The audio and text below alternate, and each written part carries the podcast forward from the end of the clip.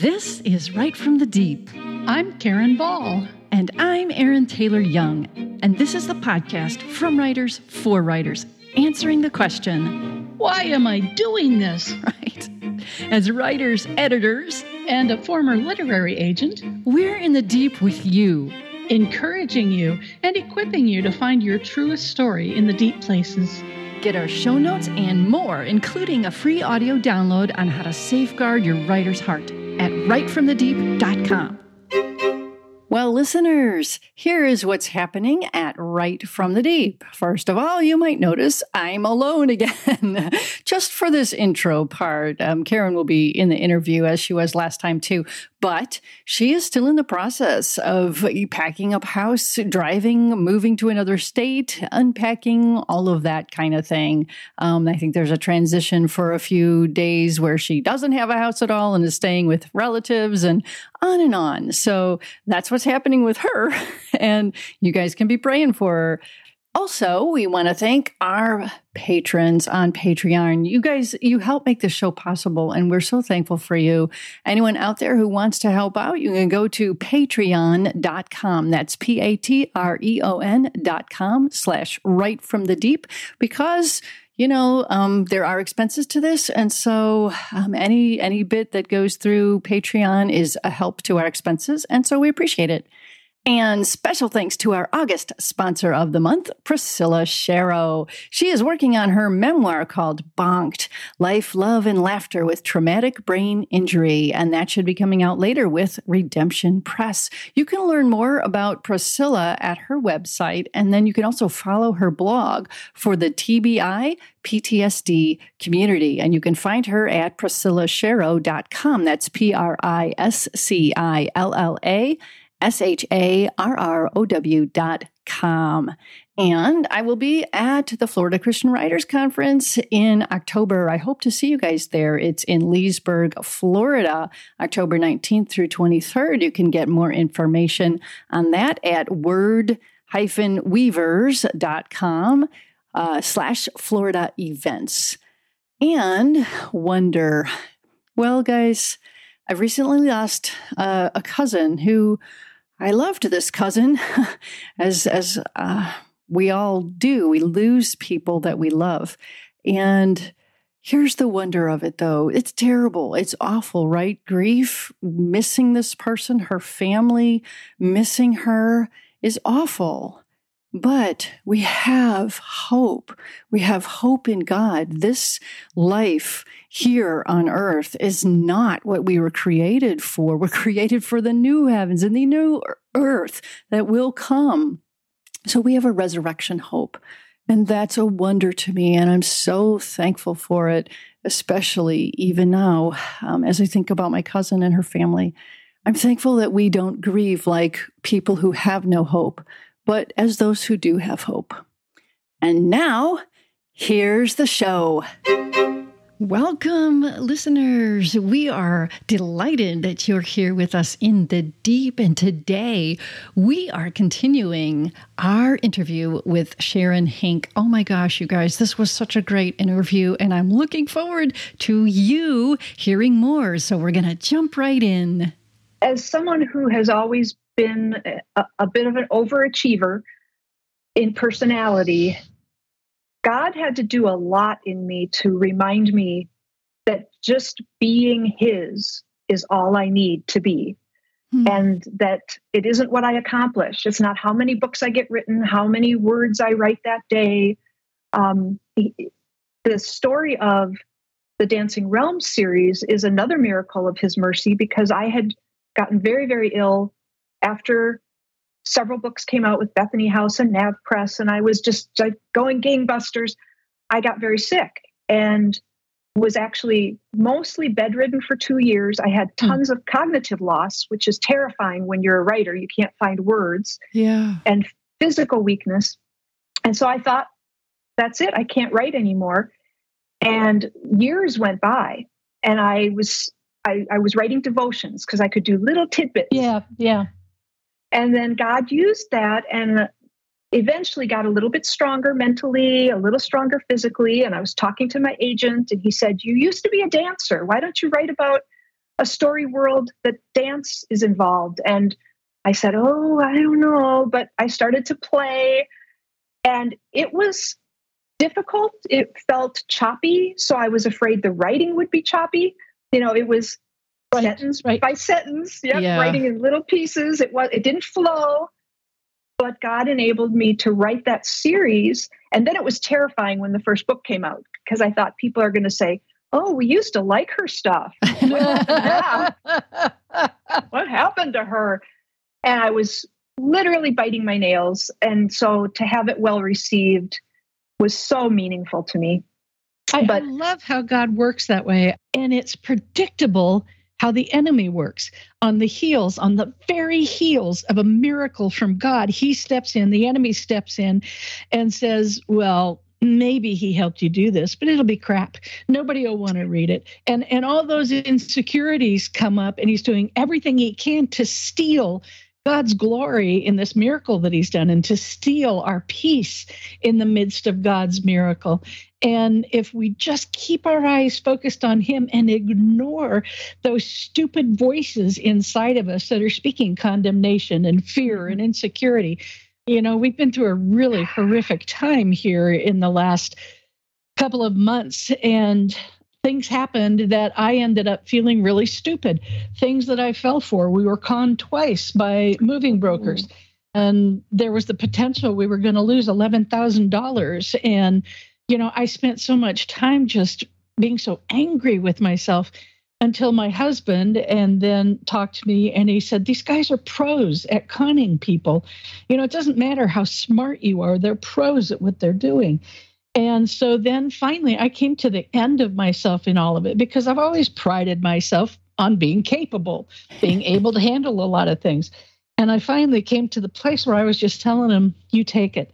I, I can't do it, God. You take it. And we may end up still losing about, I don't know, fifteen hundred dollars, but that's that's incredibly better than eleven thousand. And so and and things have come together for. Things are different now, and we're doing something different, but it's coming together, and we actually will be able to move out of this house and close when we need to without any problems. So more and more lately, I'm just like, Father, just show me what to do. Show me what to do, because I got nothing. And, and and give yourself grace, because I do the same thing. I, I, I mentioned earlier before we started the, the recording how I struggle with technology. And right. then I get mad at myself, and I feel like I'm so dumb, and how did right. I not? Yeah. And it's like, give, you would give others grace. You would not condemn a friend who got conned. Um, and we need to give ourselves grace. And that's right.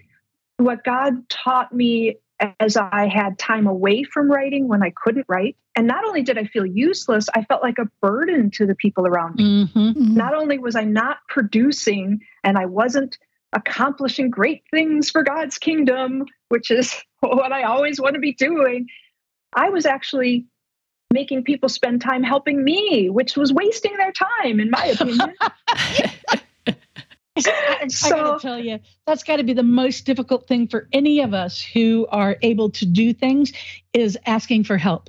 And uh, and like you, yes. I've struggled a lot with health issues in the last five, ten years, and and realizing, being able to accept the phrase, yes, there was a time when I could do that, but I cannot do that now, and I need. Oh, help. It's hard. Oh, oh, it's so oh, hard. It's to go so to someone hard, when you're the one that's usually offering help to people and teaching people and mentoring people, and you're coming in and saying, could you come to my house and help me pack a box? You know, it's just like, oh. Yeah. And, and again, it's in those places where we see our need. Um, my pastor recently in a sermon talked about the story, the parable where the man goes to his neighbor and is pounding on the door in the middle of the night. Oh, I don't have enough food. I have a guest. Could you lend me something? And he said, the hero of the story is that man going and confessing his need and yes. asking for help. Yes. And I, that was a new insight for me. I was like, oh. And then I thought, hey, finally, I can be the hero of the story, because right, I'm right. needy. I'm needy. I can say that. I used to worry that I was Miss Needy Pants all the time. Now you're just Miss Needy Hero. That's right. It, it, it, and it can be very courageous to admit need. And I see that with all the friends that I have seen suffer in these past years with loss of loved ones, with depression and anxiety. And when they're honest about those places of pain and need and share that, it helps others who are hurting. I love that verse. I do my bad paraphrase of it, that he comforts us with his comfort so that we can comfort others with others, the same comfort yes, with which yes. we were comforted. It is so true. And then yes. we can be there for each other. And we aren't the heroes of our own story. We just point to the hero, yes. which is Jesus. Absolutely. Hallelujah. Preach it, sister.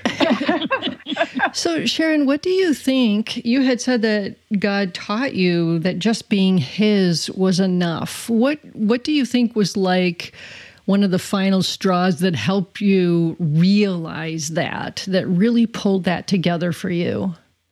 Well, I, okay, I have to confess, it's a daily battle. Yes. It has not been resolved. yeah. That that issue is not fully resolved, but Um, getting to that point of, I may never re- be able to write again. I mm. may never be able to read again. Um, I still struggle to read for pleasure, which is a huge loss. I've been a voracious reader since I was four years old. And I, I learned how to use, I, I, my critique partners would send me chapters and I could edit and critique because it used a different part of my brain. Exactly. But I couldn't read for pleasure. And so that's still a struggle for me, although I've started to be able to do audiobooks. But, you know, all these things that defined me, I thought, I thought all these things defined me. Having them taken away really gave me a chance to rest in God and know he loves me, whether I do another thing or not. Hmm. And I, I spoke last year. Well, actually, in the spring, I did a keynote um, through Zoom for a writer's conference. And I started out by saying, this is going to sound very radical. It's okay to not write. Yeah. Because we get so caught up in, oh, I have to do this. And we compare to other people and what they're All accomplishing. The yep. Yeah. And so having God strip me down to being useless to him and then realizing he still loved me. Mm-hmm. Yeah. He doesn't love me based on me doing stuff for him, which, I mean, intellectually I knew that, but I absorbed it in a deeper way through those years of illness. Intellectually, we know that for others. and, and and we teach that to others. Yes, exactly. But, but for us, you know, that's just it's so true. That's a it's bitter so pill true. to swallow. But one of the things that Erin and I teach at writers' conferences, both when we teach together and when we teach separate, is this isn't about writing. This task that God has given us isn't about writing. It's about obedience.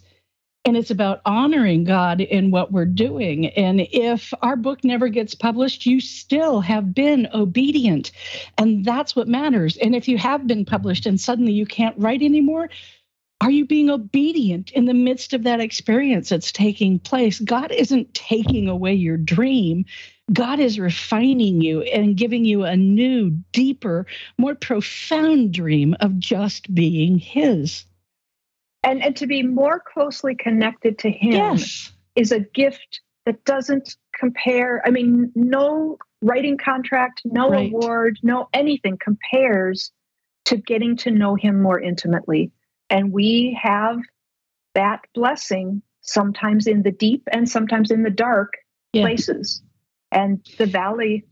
What I love is that in, in this situation with the Dream of Kings book, your obedience to not write led to a beautiful time with your mom, and it led to lots of other grief, of course, but then it led, it did turn around and lead to writing again, another book. It doesn't always work that way, but right. sometimes it does. And in this case, it did. And so that's, it's going to be really exciting to to uh, have that book. You guys out there, you listeners out there, this book will be available on pre-order when this comes out. So we'll have a link to it in the show notes. It's Dream of Kings. And I'm looking forward to reading that. I actually read your Dancing Realms series as well. And oh, I, I, I, I'm always so surprised when someone other than my mom or my husband have read my books. So thank you, Erin. Well, and I, what I wanted to say too about it is that I thought the premise was really neat. That whole idea of dance being so important in that world. I, I mean, just that was a really cool idea that hadn't, hadn't come up, you know, that I had seen before. So I just thought it was a fascinating premise. And I also liked the fact that, you know, sometimes I think when people write a series, people will love like the first book, and then the the next few books that come along are like, well, good, we want to finish the story, you know. But the first book seems to be that real hit, you know. And with you, of course, the books were good, but I actually liked the last book best, you know. I mean, I thought that was where things really, like, it was just a really good final book of a series. Oh, so thank you. It gets um, my recommendation. With, cool. Along with what Karen said about the enemy loving to whisper lies to us, I actually had a dream around the time that the third book came out, where I was talking to someone and they said, yeah, the first two were okay, but that third book has no plot. And I woke up sweating and just totally convinced, oh no, the book is out there now and it has no plot. So I, I, I, I, I definitely why, have. I don't know why we're so quick to believe the enemy's lies. I just, I, I have says all the, the person neurosis. Who's now got like these bills that she has to pay because she got taken in. I mean, because that's who we are. I, no, we, no, I'm I'm saying I don't know why we believe them. I recognize that I'm right there with them, but I know it's just it's just dumb on our part. We but we do. We just we just do, and it's it's. I mean, maybe it's just so that we know that we really still need God. I mean, yeah. I, I don't I don't think it's dumb, actually. I think that it's human. And yeah, I okay. think that I think that the voice of the enemy is seductive and impactful. And God speaks in that small, still whisper. And we have to listen so hard to hear God's voice over the cacophony of mm-hmm. the enemy's lies being thrown at us. If I've seen nothing else over these last several weeks, I've seen how the enemy just brings it from all directions and in all manner of doing it. And and I sit there and I think to myself, you know what? The enemy is so obvious in his battle against us. Of course, A B C happened because God was doing a great work. And so he came in to distract and do everything to keep me from looking at God and resting in God. And once I, I finally realized, okay, this is another attack. I, I just, I went back to that place that I was quite some time ago and saying, God, I got nothing. You, you have to handle this because I cannot do this. Mm, and so much yeah. peace in recognizing yeah. them. Well, and another thing that I've been realizing is at, at, through my character's journey in Dream of Kings, she's always trying to find a purpose that would make all the losses worthwhile. Oh. And she's and she's not finding that. And to come to the realization that God may not explain himself to us. Right. And that's okay. He is good. He is well, working out a purpose. God. It's, yes. It's not like he owes us anything, yeah. let alone yeah. an explanation. That's right. And and it's, I feel like sometimes we're secret agents and we operate on a need to know basis. Right. And God doesn't think we need to know right. everything he's doing behind the scenes, but we can trust he's doing way beyond what we can imagine behind the scenes. And that's what my character Jolan found, you know, throughout Dream of Kings, um, things that she couldn't even imagine that, that, the provider, as she called him, was doing in that right. world.